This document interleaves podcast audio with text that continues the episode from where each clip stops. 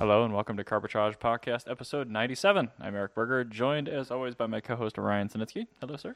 Hey, it's me. Ah, welcome back. Yes, we are back. You know what? I'm gonna preempt your topic. 'cause I just thought of something that I need to mention. Sounds good. I'm drinking a beer. Go for it. Cool. Uh, will you go on to bringatrailer.com right now? I will. Just give me one second to get the beer off the screen of my laptop that just exploded all over it. All right, bring a trailer. Let me go to the correct.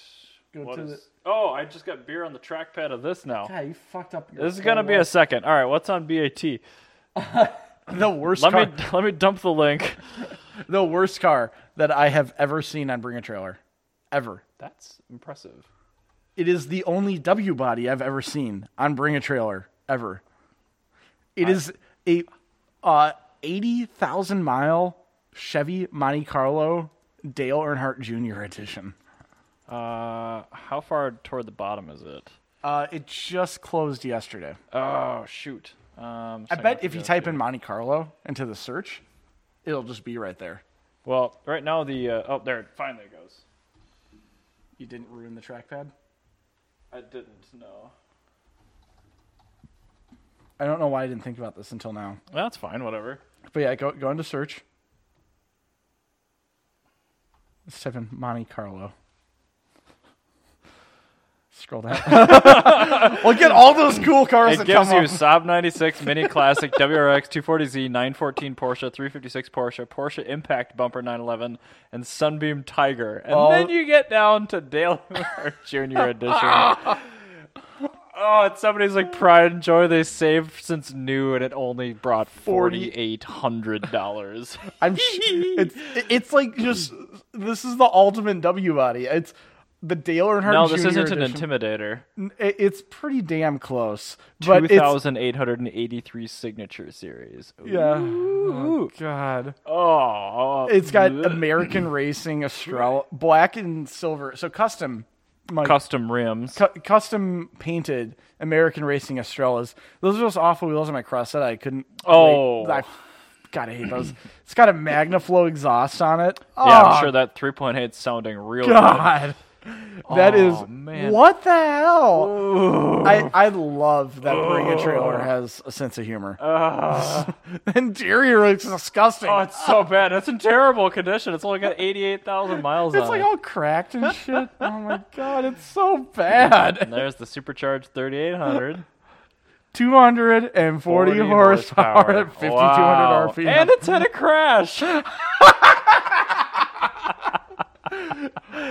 I'm actually amazed it closed for that much the, considering the, the crash. comments have been very curated oh, man. Anyway, uh, that's terrible. Ooh, this is the 8.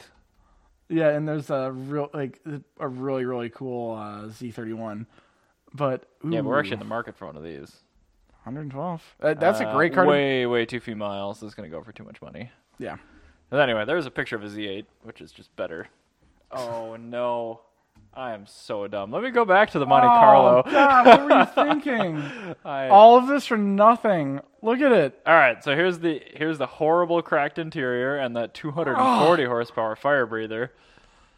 Look at those American racing wheels. American Mm. Racing Estrellas. There, fine. As an act of contrition, I'll, I'll leave that up so it becomes our episode thumbnail Oh. That on was YouTube. so bad. Yeah, I'm not perfect. so gross. Wow. Well, I, I guess riding on the heels of this terrible disappointment, my first topic is what car or cars have you followed or owned that have been valuable, then hit rock bottom after that, and then started to have come back from or have since exploded in value? And then, as a kind of additional piece, any regrets that you tangibly could have purchased in like the trough? Oh God, a bunch of cars I could have tangibly pur- purchased. Um, Start with the first part, though. the, cars well, that you have followed or owned before they became worthless and then have since come back up in value or will at some point. Oh come back. man, the DC Integros, like Okay. all front wheel drive Hondas from the '90s. Okay. Like I love those cars since inception. So like, for And those were depreciating when you fell in love with them. so no, they were like new when I fell in love with them. Yeah. Before they, yeah, yeah, Depreciating. yeah, depreciating, yeah. So like, you have to understand, like, this goes back very long in my automotive history. Okay. The f- moment I fell in love with Hondas, I distinctly remember it was in like April or May when I was in first grade. Um, I was in the back. Oddly precise. Yeah, I was in the back of my mom's Hyundai Tiburon, and we were going from Cornelia Elementary in Edina Mm-hmm. to our. Uh, no, we were into Southdale actually before we went to before we went home, and we were sitting there at the light on 69th Street in France. I know, and there were twin Bomex kitted EG Oh, yeah. patches that were like custom metallic with like basmote amounts of flake on them. You've actually told this like instance before on Carbitrage. Uh, yeah. that was the moment in which I fell I fell deeply in love with a car, not because somebody told me a car is cool, but because I felt it in my soul that I liked that car. And it was the most riced out Honda Civic, and I loved that. And like my entire life, I've always loved Civics, and um, yeah, I watched them depreciate. I watched the EFs and the EGs become hundred percent disposable cars. In every single EG, I remember when we first started going on street racing, every car, everybody had an EG Civic. And by the time I quit, everybody had an EK because Okay. all the EGs and the EFs had been wrecked and stolen. they were 100% disposable. And Weird. now they're at a point where they're not. If you go out street racing these days, like, yeah, you get some like really clapped out EKs, but like usually it's like, it's like crappy RSXs and EP3s and stuff. But I do E like EP3s. yeah, but uh, yeah, no, it was the the Honda Civic really did it for me. Um, that was one I followed. I'm really happy they're going back up in value. And then uh, um, Carve just kind of watched Tank in value. All the pre-war stuff I like. Every single one of them. Just And and the boomer cars, of course. yeah, all those are just dissolving in front of my eyes. I'm really excited because that means I can afford them soon. Yes. yes, yes. Anyway, what about you? Uh, I'd say like the the biggest one of these for me, like I know I give the E36 a bunch of crap, but that's a car that when I first started looking at it was new, like you said with the Civics. Yeah. And that was one of those things where like I thought it was cool, and up until we'll say m- the mid like 2000s, they Mm-hmm. were pretty valuable cars. And like I firsthand witnessed these things crash into the fifteen hundred dollar mark. Oh yeah, I remember And now, like, it's tough to find a manual one for fifteen hundred bucks. Yeah. for less than five grand. yeah. And like, and this was it was it was like the quickest dip I've ever seen on a car because like all the crappy ones, like obviously as stuff comes from new, you get like a tangential divide, Yeah. like the really nice ones and the really crappy ones. All the crappy ones went away immediately for engine swaps for E30s. Yeah. So when the fifteen hundred dollar ones existed, they all got snapped up and dismantled. And Yeah. the nice ones are the only ones that are left now, and those are eight plus thousand dollar cars. Yes. So that's a car that it's not going to explode in value ever. There was actually a, a question on the National BMW CCA Facebook page yesterday. And it was like, when will the E36 see the same uh, Explosion. e- explosion as the E30 M3? And like my reply was, well, never, because the E E30 M3 is a homologation race car and it was made in far fewer numbers. Also, Yeah. the one we got in the States here, the E36 was just crippled. Yeah. So combine that with the fact that it just isn't as special. It didn't really win nearly as many races, and it doesn't look as good. No, it, it's- it just it won't get to that level. The It E- will continue to the appreciate. E36 is the 280ZX of M3s. It is, and it, It's- it almost makes it not worth buying for a collection. If I saw a really nice '95 coupe for like twenty grand or less, I would maybe consider it. You know, I I gotta agree with you. Usually, I say that you know it's really hard for me to say something that's just not worthy of collecting, but I've driven a very well cared for E E36 M3. It's a it's a good car, And- but it's not. That car was prior to driving a Mazda Millennia in perfect condition. That car was the biggest letdown of my life. It's just not that special. It's- it's a very capable car, but it's not that special. Yeah, it's not. It's it's very. It's all right. It That's what just it is. feels like a performance package 328. you know another three other cars I've followed my entire life and I've seen just explode Mark IV Supras, um, FD RX7s, and the 3000 GT. Okay. Uh, the 3000 GT VR4 when I was a kid was like to me was as cool as the EG E Civic. which is the peak of cool, just so you know. it isn't. That's not the case. But um, yeah, the 3000 GT, uh, they're beginning to appreciate. The Mark IV, um, biggest regret of my life. Oh yeah. Yeah, I was 100% debt free. I w- had just gotten a reasonable job, and I had the chance to buy a non-turbo manual low mile target top. It was black on black, That would have been pretty For- neat. sixteen thousand dollars. And I'm like, at that point in time, You I'm like, probably could swing it. I could, like, I could, like, it would have totally fucked up my life. But that car today is like a thirty thousand dollar car. See, I, I guess I kind of shot myself in the foot with my own question. Well, no, I guess I do have owned in here too. The 355, I think, is one of those cars that will eventually appreciate again. Oh, it will absolutely, hundred percent. I think once people kind of get past the fact that the engine out service is just going to happen and it just costs what it costs. It's it happens with every Ferrari. Who cares? Well, kind of, but this one is more significant than almost any other. Yeah, it's fine. It's a unique case, but it's also like the prettiest and best sounding Ferraris, in my opinion, Yeah, they're pretty cool. of forever. As far as ones I've owned, oh god, every Toyota I've ever owned in my life, every fucking one. The Supra, the MR2, everything. I'm so happy. Actually, the one one You car, know what? Me too. the the one car that I didn't uh, sell was my Civic, mm-hmm. and it was- I felt like an idiot for not selling it because it was entirely based off of emotion, and its value currently in non-running state is more than I paid for it running. Oh yeah. So I'm really happy about that. Sure, but, I mean the Toyotas are just such solid cars. I mean it's like it's like giving up a The family reason- dog for adoption. I got rid of the MR2 because it needed massive suspension work. It needed Right. belts, an alternator, and all sorts of shit. It needed a stereo, like an entire stereo just ripped out of it. Uh, it was beginning to rust a little bit. I regret selling every single Toyota I've sold. Yeah, I just I, I can't do it anymore. This the Cressa is staying with me. Guarantee I will regret selling the FJ after I've sold it. Oh, I you, I know you will. Yeah. Uh, as soon as it snows. Um, No, the Model S is really good, but I have to remember to not change out my winter tires. no, but I mean, the, you will get to a snow like we had last year Yeah. on the twentieth, where the Model S will physically not be able to move No, that it- much it would wet be able to snow do out of that. its way. It's got that like rounded nose cone pre facelift thing. It'll be fine.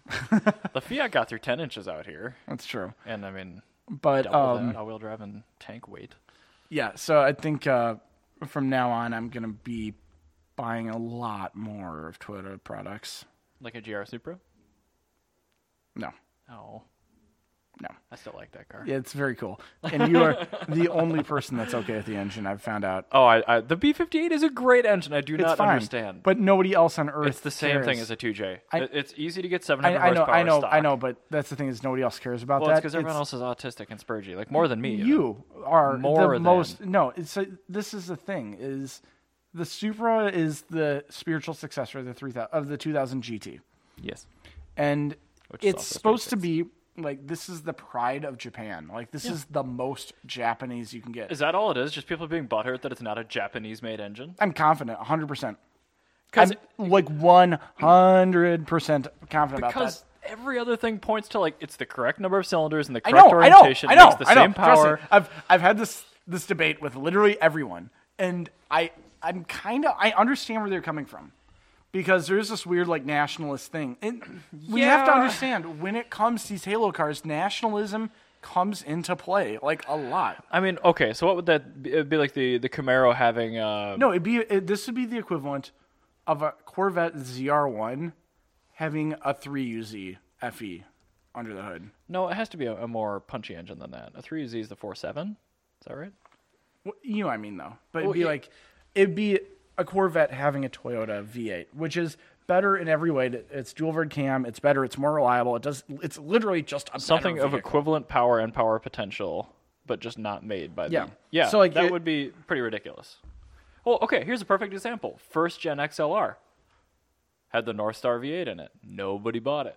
Well, no, that was still an American engine because that engine. I know, sucked. but that was a, like a European type engine, and people hated it because Well, of no, its it was- sophistication. it, it, that, that that that was a different thing. That was the North Star. You could put You could you could put a North Star into anything and kill the value of it because the North Star But sucks. it was a supercharged, and the late ones were fine because they put the thing that they cost cut out of it in the beginning back into it. Still said North Star on it. I and it really like ruined the it. North Star engine. But I mean, like, it's like the Saturn Sky though. Like that one did fine, but it's it's more of a matter of like, But that was a Lotus chassis. imagine if Lamborghini came out with the Lamborghini. came out with the Aventador, but instead of using a Lamborghini V12, they used a Volkswagen Audi Group W12. Okay. That's that would be the fervor. You, it- everybody would lose their You're right, mind, and everybody would lose. Their Nobody would not buy it because of that, but everyone online would be like, "Yeah!" mind. or if the if Porsche used a Subaru flat six. That it should be.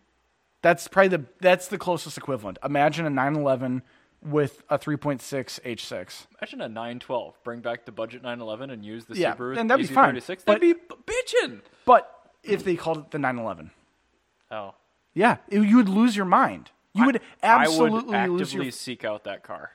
you would, yeah, but everybody would everybody would completely lose their fucking mind. And that's exactly what's happening with the Supra. That's just baseless idiots. Well, it's it's a real thing. Like nationalism dumb. matters. Yeah, I know it's dumb, but nationalism matters with hy- with Halo cars. So anyway, I like the GR Supra, and I think the engine choice was fabulous. I think everybody's gonna be fine. They're gonna find out the BMW engine's perfectly okay, and it'll all breeze over. You know what? A 2J will take stock internals on a VVTi. It's about 750 horsepower before you really have to start considering putting internal upgrades on. Actually, that's you have to you have to consider it for making more power, not for lack of reliability. Right, and it's the same thing with the B58. Yeah. It, they make about 700, 750 horsepower on stock internals, but like you really should be considering changing. I know, things it's- for reliability. Yeah, it's it, it, it's a completely ridiculous argument. You're not going to make 2,000 horse with a B58. I, block. I don't bother arguing with people about this anymore because I I really truly understand where they're coming from. I just don't care. I hate them. So Yeah, I just I, I just really don't care. I think that the two JZ is the best inch in the world. Um, I know for a fact that the two JZs never come back. This is the closest thing I can get. iron block engines just won't come back. And my my whole thing is Except for the RB26.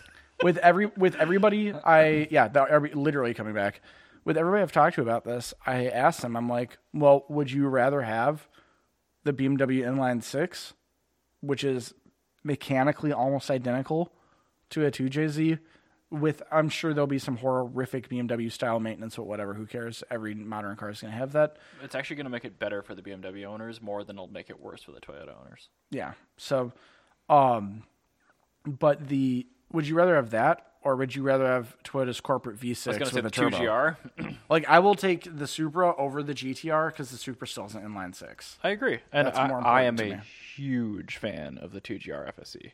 Yeah, E. That is a great engine. it does no business. that eliminates so much beige and boring from beige and boring. yeah, but that is no business in something that should have an inline six. Exactly. Yeah, so it's I, that's a just good a way to fact. put it, just to try to like beat some sense, sense into some people. Yeah, and even then, I get people saying that just make an emotion based decision. Go, give, give me the Toyota engine. I'll take anything. I'm like, no, you won't, dude. Like, you literally Drive won't. them both. Drive yeah. Drive a turbo 2GR with the Toyota Auto, and compare it. Uh, Like, tell me legitimately which one you think drives better, and which one Uh, it'll- sounds better. A be straight the- six is going to sound like a Supra. Yeah, the inline six is the way to go. No question. Um, now, I have anyway, no idea how the hell we got on GR Supra, but uh, I'm because fine we were, with it. we were talking about cars that depreciated my Supra experience and Oh, ruining yeah. my life. perfect. Um, Next, Yes. Now, speaking of purchasing vehicles, yes, I do that I sometimes. we did my taxes, got my first tax return. Um, roughly the average tax return for most people, fifteen hundred bucks is a good example of a tax return. You know, down the middle, a lot of people get somewhere al- along those lines. Now, that I have a challenge for us. Okay. I call it the tax return challenge. Oh, okay. All right. well, you lay it just on got me. fifteen hundred dollars that you did not have budgeted into your life. sounds scary already. You're going to purchase a vehicle. Uh, okay. It can be running, driving, daily driver, whatever you want. What do you buy? Any car in the world for fifteen hundred dollars. What is your choice? Well, I, I had a confident answer, but I do want to ask one follow up. Can I buy it with that money in another country, or does it have to factor in import and registration costs? Has to factor in import and res- reg- registration costs. 2001 BMW 330i sedan with a five speed manual. That's a very, very good car. It is, and I could turn it into a Speccy 46 racer, which is what I would do.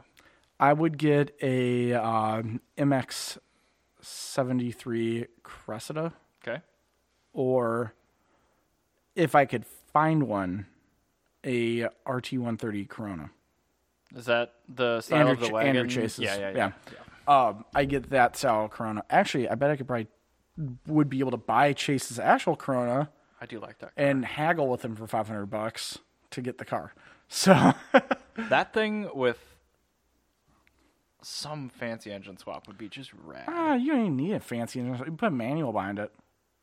What does it have? Is that a, 20R. 20R? Yeah, it's a Does it have very a three speed in it? three speed auto. Oh god, um, it is unbelievably But slow. imagine putting a 4A in it or a 2ZZ.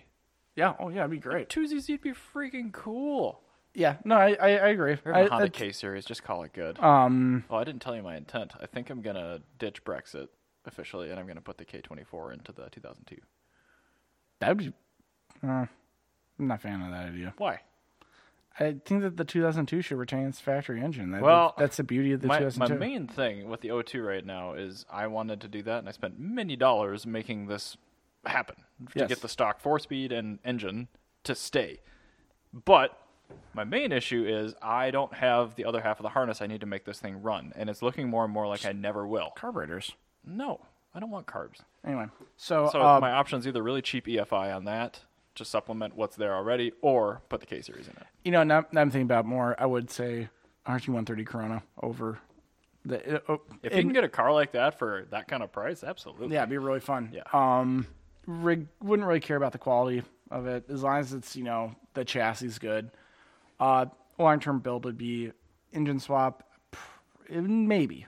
I would either keep the keep the R series or I would go with a uh, the T series like the three T engine. Okay. Um, I think it's the three TC. I think The I- three, I- the three E EFTE would be pretty cool in No, there too. no, it'd be the three TC. I think is the one I'm thinking of. That's the one that's dual overhead cam, two valves per cylinder, and twin carbs. Hmm. So that'd be very cool in that car. It's a really gorgeous engine too. Um, that went a lot faster than I thought it would because you had that idea just like ready. Right. Well, I did because like you prompted me on this just a little bit before, Yeah. and like my brain's like, uh, fifteen hundred dollars. Okay. Would well, you daily it or would you would you get it for a track? I car? would build it. so I would buy it to And build thi- it. This as a is track for car. the E46, right? Right. Yeah. Yeah. and it has to be like the 01 is the first year of that three liter engine, and it has to be a 330 for that spec Mm-hmm. series. Otherwise, I would look for a 328 because they're going to be better kept. Um, but the reason why I say four door is they're worth less, so I'm sure I could Yeah. find one that's got a bunch of miles, that's in horrible colors, and it's probably rusty. Beige four door. Yeah, a beige with cashmere interior. Ah! That's probably just filthy for Disgusting. that kind of money. so, I don't know. Uh, Can you can, can you like realistically find like an okay like what would be the price for like an okay E forty six like wagon? uh, with a manual, Yeah, you can do it for fifteen hundred dollars, but you're really looking twenty five hundred for a pretty solid one. really. Yeah, it's a good car. I, s- I saw one the other day and I really liked it, and I was thinking about it. I'm like, I could I could see myself with that car. Like, It's dude, I've had several of those and like when I got Mr. Wags V4.0, oh, I'm like, well, this is definitely better, but it's it's like my struggle with the difference between the Fiat ownership and the Tesla, like it's definitely better, but it is not worth like how many fold more money. Yeah. And the E46 is way easier to maintain, it's a known quantity. Like everything on those cars has been figured out now. Yeah. And all the parts are dirt cheap. not not only that, like that's also on the cusp of blowing up in value.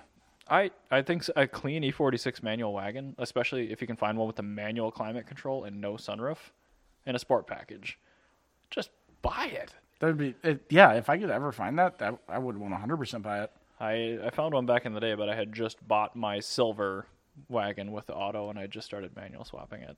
And my, my car was nice. It was silver on black with a sport package, but it was an auto. So I fixed that. Yeah, And I ended up selling it to a, a guy that now works at Eurotech, and he's since sold it on. I see it driving around St. Paul once in a the while. E30. Uh, no. Uh, Well, one of my E46s. Oh, my, one my of your nice one. E46s, okay. Yeah, I've had a bunch, and they've all been manual swap cars for me. But uh, Mr. Wags is still the epitome of that shit, but not fifteen hundred dollars. Yeah. Um. So yeah, that that would be. All right. That God, I think I'm. I'd say my my Corona I still really want. I, I do that. Twenty R is such a solid Es- motor. That especially- drivetrain's not going anywhere. Co- coming coming off of our uh, conversation we just had about regretting Toyota. right? Like whenever we just don't get one, 'Cause, like, I can get Does BMW, the I can same get- go for not buying one? yeah. Oh yeah, big time. Uh, okay. That's that's- right about it. I, I, lie, I lie awake at night thinking about some Toyotas I didn't buy. Yeah, that's fair. I think you're lying awake right now doing the same thing. AE 102 wagon with a 20 valve. I did. I like These the are all rest of really cool A21. cars I could have owned. I don't know if I have any regrets on Toyotas that I didn't buy when I had the opportunity to, but My- like I have it's definitely a regret. What one of the most unique ones? uh, A AE 102 wagon. It's like the 90s, like a 93 Yeah, I know Pearl exactly wagon, what you yeah. mean. Yep. with a 20 valve 4AG in it, which is the silver top five valve per cylinder, 200 horsepower. that would have engine. been naughty. Oh god, it was like red and kind. It just looked like a, it looked like a car. It's just like it just looked like a car. It was perfect. It is 13 feet of car. It was just like it was like 1997 in full effect. It was just kind of Mm. So faded take like too. the most reliable Corolla body style in the entire world, and then put a fun engine in it. a very fun engine in it.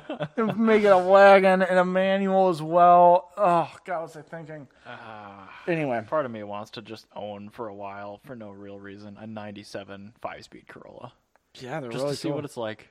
There's a Camry coupe that's a manual over by my work. God, that's a rare car. I know. Is that a, a V6? I don't know. Okay, I think most of those all were. the all the badging's like falling off on the rear, and it's like the body's like Is it? pretty clean. uh, Oh, the coupes are all facelift. Okay, so that would be a 1MZFE. Yeah. E. Dude, if that's a five-speed 1MZ car, that would be so much fun to trade my lemons van that for thing or something. I'd trade my van for it. Don't do that. That car's I- so I'm with rad. Jana on this one. Your daily driver needs to be made in this millennium. There's so few cars in this morning that I really care about. Uh, well, I know, but you have one. Yeah, I think the so only the only thing I'd trade my van for would be probably like a Mirage. It wouldn't surprise me if you end up in a Mirage someday. Yeah, that will at some point. Anyway, I tell want to me. talk about a, uh, uh, a Jalopnik copying us. Something I just saw yesterday. Uh, they posted about a Lancia Thema Hello there, Rob. 832. one second, we have to greet Rob because he's likely listening to us. Hi, Rob. Uh, Hi. you are welcome for all of your subject matter, and also thank you because we use a lot of your links. Yeah, yeah, no, this is totally fair. It's not like, Reciprocity is good. like, it- it's not like Japanese nostalgia car where I feel where I feel you know ripped off, but here I'm feel okay about this. The one thing I didn't read through to see uh, exactly where this is, if this is in the States, that means somebody has actually imported one. And this is listed for $32,000, which is almost double what we found them for That's one- overseas. That's a thousand dollars per valve. It, it is indeed. There's kilometers on the clock, so I'm not sure where it's from originally, but obviously they weren't sold here. So, I think I still think that you need this. yeah, it's in San Francisco Bay. So somebody actually imported one. You need this. No, it's green on tan. Somebody, I guarantee, somebody paid nine thousand pounds for this car and then shipped it over and flipped it. So I, I, I would love an eight thirty two, but I would get the one that's been gone over, and that's in a correct color. But seriously, we just talked about this when you were talking about the Fulvia and I was talking about the eight thirty two. So somebody has actually started to import these now, and now you it's on need one. people's radars. Get it. Maybe, Get that maybe car. I need No. to sell a bunch of stuff. Maybe I'll trade the FJ like we were talking. Yeah, yeah. Sell to FJ. like this is okay. So, never mind Toyota. This is like the one car. Can you imagine replacing like the most reliable like The- SUV The ever? most capable vehicle made in the last 20 years with the absolutely least capable at every level. front wheel drive Italian V8 powered in sedan? every way possible. This is the least. This is just the worst possible vehicle you could get, and it's perfect for that. I just love it. How much you want to bet that that spoiler is broken in the upright? I position? guarantee it. Mitsubishi 3000 GT spoilers didn't work, and they're made by Mitsubishi, Mitsubishi. as a reliable But watch, it would manufacturer. be one of those things where they like accidentally got it really right with the Italian one, and the Japanese screwed up by using a Lucas relay or something. no, this is all Magnetic Morelli. Like, Magnetti. Oh man, they put a little Ferrari dancing horse crest in there. They put I- it sideways too. I immediately don't want this example. Actually, I think that's on there. 212 horsepower, 210 foot pounds. Wow. a Only really cool 3,000 pounds. Hmm. Anyway, so yeah, uh, you're God, welcome look at for that the cloth, story. that brown. Volgalure upholstery. Oh God, I still think that you need one. You really need to get I- one like now. We'll consider it. No, I, my it's- dad would be into this sort of thing. So. Yeah, dude, this is like the perfect grandpa car But the thing is, nobody's looking for one of these in this country. right now.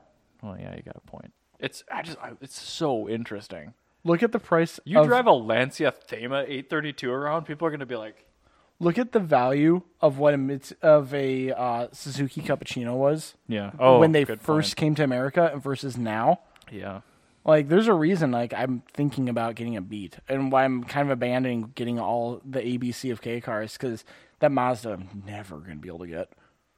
Suzuki Cappuccinos are so cool. I know. Ah. Ugh. I kind of I wish the uh, Daihatsu Copen Open Active Top or whatever wasn't front wheel drive. I know, right? Ah. Tell me about it.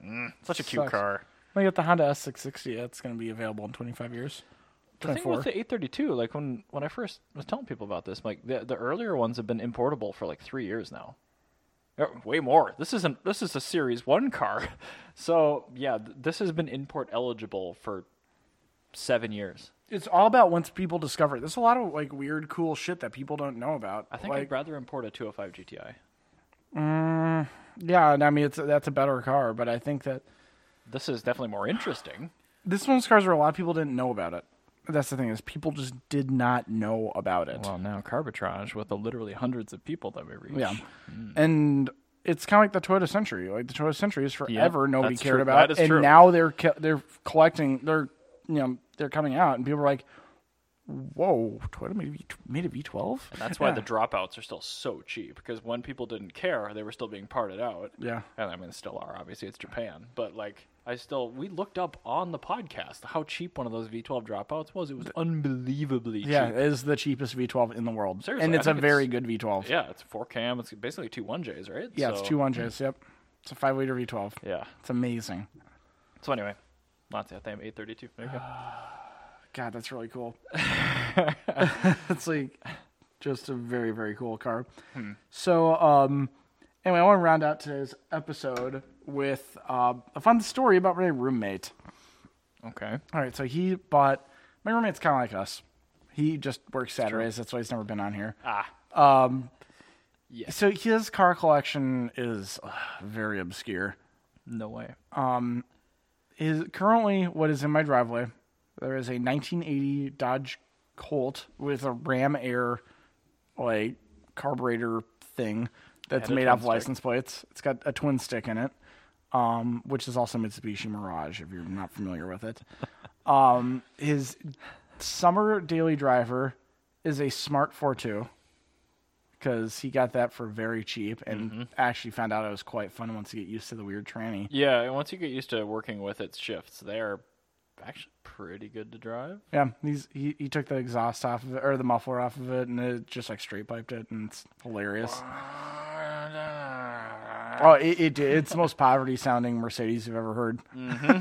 um, and then let's see here. He's got his lifted up Miata.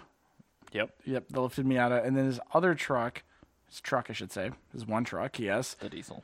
is the world's slowest diesel GMC S15, which is the Sonoma before the Sonoma was the Sonoma. Um, it's gypsy package, so it's got the cool interior and it looks like a gypsy caravan on the inside. And what is the uh, top speed of that vehicle again? We found out it is if you are getting rowdy, you might be able to hit 60.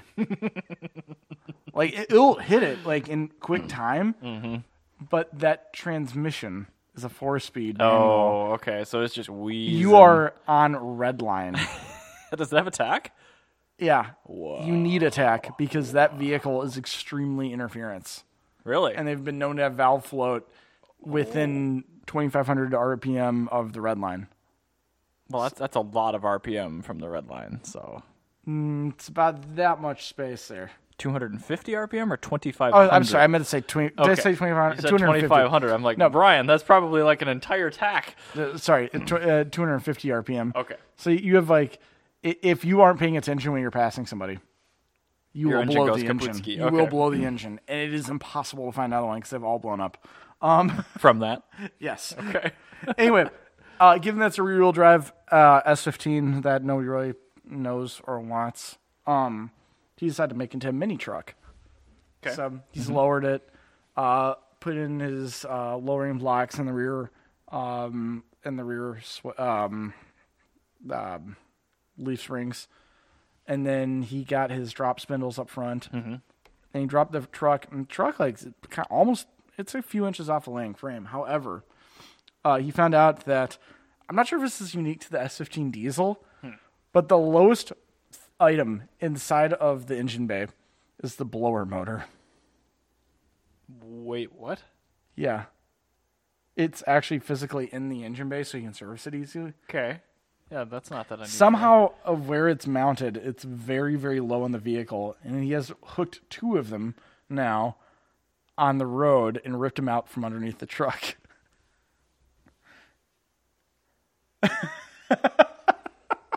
the like the cabin blower motor Yeah, the blower motor to the cabin, is mounted in the engine bay. low enough that it can hook on things if it's too dirt nasty low. That doesn't make any goddamn sense. Yeah, I know, I mean, right? the approximate location of the vehicle, I get. That's kind of where they put them inside now. But like, okay, I don't know why it's down that low. Yeah, that that is perplexing. It's super, Okay. super, super weird. He actually texted me um, when he first ripped it out. He's like, "This is a problem with having your truck be too dirt nasty low. It's just rip your blower." apart." he thinks it's like totally ridiculous too. He's like, "I've never heard of this in my life." Yeah, wh- when I think of like, oh, lowering a vehicle too much, like oil, Oil- pans, yeah, oil frame pan, rails, exactly. Yeah. like suspension clearance problems, Yeah, axles, subframes. Yeah. Uh, yeah. No, no, not blower, blower motors. motor. That seems like somebody didn't fully think that one through. Maybe I, I feel like General Motors was like, "Oh fuck." Oh man, you know what? We got all the way through designing this thing, and we forgot the damn HVAC. Bob Lutz is going to be here on Tuesday. what are we going to do? Well, we got some room in the wheel well. Uh, fuck, fuck, fuck, fuck. Uh, right, right, right there. Uh, they're- Sounds good. Yeah, just put some like put some sheathing in front of it. You won't even notice it. uh, they're they're like "R- right down there, like that that logo. It's, it's a truck. Who cares? Oh, okay. Yeah, it's got plenty of ground clearance. It's not Hey, gonna actually, actually, it kind of makes sense because that you can actually service the the be a nice heater core short there, run for it, and all yeah. all the sludge will build up in the heater core down there, so it won't get in the radio. This is genius. Oh God! It was on purpose. Like th- that that was the boardroom. The two guys are whispering to each other in, in between cubicles while Bob Lutz is walking up. Eighties GM. Oh, I feel like we could have done that. Why did General Motors need a bailout? Uh, probably putting blower motors on the outside of the cabin in Well- the passenger wheel well. Yeah, like what the hell? I don't know. Anyway, That's pretty aggressive. um, maybe we should wrap up with uh, things we've learned. okay. Um, I'm gonna make. Yeah, I've gone first the last two times. You're going first this time. Okay, um, let's see here. Oh, uh, I learned on Type One Beetles, if you have a convertible, you cannot run a sedan engine cover. Why?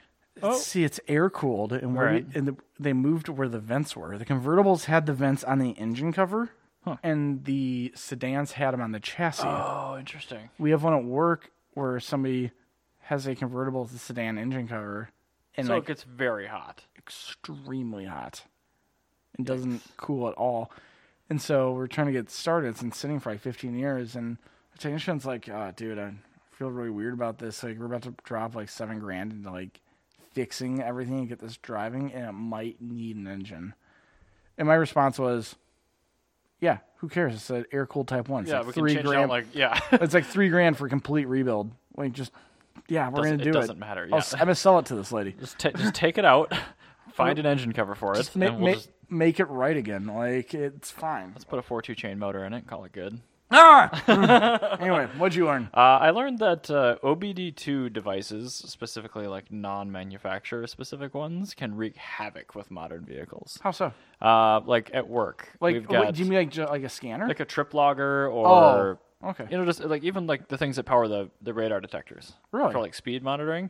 They can just create can faults like crazy. So like my boss's X5 had the car alarm randomly going off. Couldn't figure out why. Unplugged the radar detector thingy from the OBD2 port, no problem. the 60 sitting outside. Airbag faults with no actual fault code coming.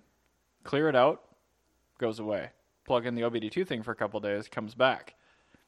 Fiat 500e, plug in a trip locker. The entire regen system fails on the car. But not immediately. It always takes like a day for the car to figure out that it's there, so it's really hard to pinpoint it. But yeah, if you plug in anything to That's so a car weird. that monitors the K line, it can just do really horrible shit to your car. So if you have a fairly modern vehicle and you've just got some weird stuff that's happening electronically, if you got something plugged into that port, just try unplugging it for a while. See if that fixes it. That's the most bizarre thing. It's really, really strange. so. Does it like s- is it- 'cause it's like reading Well- stuff out the ECU or Well, is it's it, like reading it, or and something? I think it is actually sending too, even if it doesn't mean to, or maybe like its means of interpreting is not at the right frequency, so it's interrupting that one ping from that one module. Oh God. Because I, I don't know, but like it's getting to be a big problem because there's a lot of stuff that runs on OBD2 ports these days for accessories, and it's really a problem. Copy so- access ports and stuff like that. and- Right. Mm, yeah. But I mean, those are kind of, I mean, those are deliberately tuned to talk with a specific protocol, so they kind of get it figured well, out. no, I mean that's the thing is like it, it, that's kind of why you buy the quality part. Right, and it is, but I mean, like the automatic, the logger that's in there is like the best in the business as far as trip logging goes, and it's like certified to work with that vehicle. They killed your regen. Well, I mean, it's not certified to work with electric cars, so I get why Yeah. that didn't work. But like on the BMW, it's causing airbag faults. It's so weird. So I mean, that's a notoriously picky electrical system in that car, so I get it. But it's gonna get more and more involved when this start, you know, this kind of stuff starts proliferating even more. So I, Oh. I I wish that these devices, if they didn't specifically need to talk to the car computer, that they didn't. They just used power and ground. So come to think of it, there's one. I got one other thing I learned. Okay. What was the first car to have a na- a uh, electronic navigation system in it?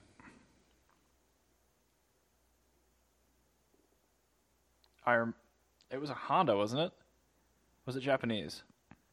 Was it like the moving map thing with like the light behind it? That was not electronic. That was mechanical, Oh, so you're talking like computer based. CRT? There was no screen yet. You give up Yeah, the Mark II Celica Supra. really. Yes, what you would do. This is in 1982, mind you. Um, so this would be like just mind blowing. Right. You have your your trip logger, which will tell you how long your trip is. Well, they added in a function where you could set the distance that you're going to be traveling Yeah. and the amount of time that you would expect to be taking to get there, Sure. and it will let you know when you've arrived at your destination. And it'll beep once you go over one of those two attributes, Huh. so you'll know when you get lost, effectively making it the first navigation system Well, that just sounds like a uh, like a ten layer trip computer, right? Where you can just set essentially it to, what it was. But Okay. yeah, that was the very 1st That'd be navigation. Cool. Like if you had the MapQuest shit, you print it out, and it's like 0.2 miles to block. it- that's 0.4 exactly what miles you to do, block. yeah. So you would just program those points in. exactly. That's really actually Yeah, a good idea. It was super super cool, and I, I totally forgot about that because I used to use that on mine Yeah. because mine had that. It was rad. Um, I- I and was I, I, figuring you never were gonna thought say, I, I like- never thought that that would be a thing. But yeah, I remember when I first drove that car to Dunwoody, I used a different route, and I actually was using that to make sure I got my timing right because I was trying to. I was like rush hour and stuff. I'm just like, ah, shit. And I actually kept. my- I almost got lost, and it stopped me from getting lost, and it actually worked. It was really cool. But I was I was anyway, I was writing the um the Hmm. uh the what's the deal with article for the Carbitrage website about that and I found that out and I did not know that was the first one. The BM uh, computer based Yeah. navigation system. That's clever. I uh, that kind of it makes me hinge on to uh, a lot of the early like '90s, even up to late '90s, like the budget nav systems, the actual GPS ones. Yeah. please. Um, in Europe, there there were like regular radios, like in the Fiat 500, like Yeah. Oh. a regular dot matrix screen, but you could put a destination into it, and it would just give you verbal guidance with like really basic arrows on this teeny screen. So Oh, no, that's really cool. No color LCD or anything, but it'd be like in 500 really feet, cool to turn see. right. Yeah, but like I it- would love to see one of those. so a lot of basic sat nav, like because sat nav was just compulsory in Europe. Like it, it started in the early '90s, and everything has it. really. I don't know why. It must just be really hard to drive there, but like everything has navigation. Huh. So you see a lot of these really budget systems that are built to a price. There's actually an aftermarket Becker head Brave. unit that has it too. It's called the Traffic Pro. Ah, man, I would want to just get that for the Cressida. That'd be hilarious. It would look rad in a Cressida. That It's would look like really cool. Green backlit LCD and just these weird buttons and yeah. But yeah, those ones that were like it had the little tracing light. Yeah. The way that would work is that would be run off the speedometer, Hmm. and then it would use a uh, compass Oh that would uh, and a gyroscope to know when it's turning. So it would know the rate in which you're turning, and like that's how it would figure that stuff out. And then you'd I have to switch feel out maps. So dumb when it comes to the knowledge of other people in the past or even now. Just like Like, let, uh, yeah, we need to make this work. We need to do it 100% mechanically. Uh, yeah, yeah, I gotcha. And it's like everybody was just trig. yeah, and it worked. Anyway, well, thank you for listening to us babble on about ancient navigation systems. Uh, thank you very on. much. And we are uh, currently on track for episode 100. I'm really, really excited. We're gonna we're gonna try to put together something special for you guys. Sounds good. I'll catch you guys a little bit later. Bye.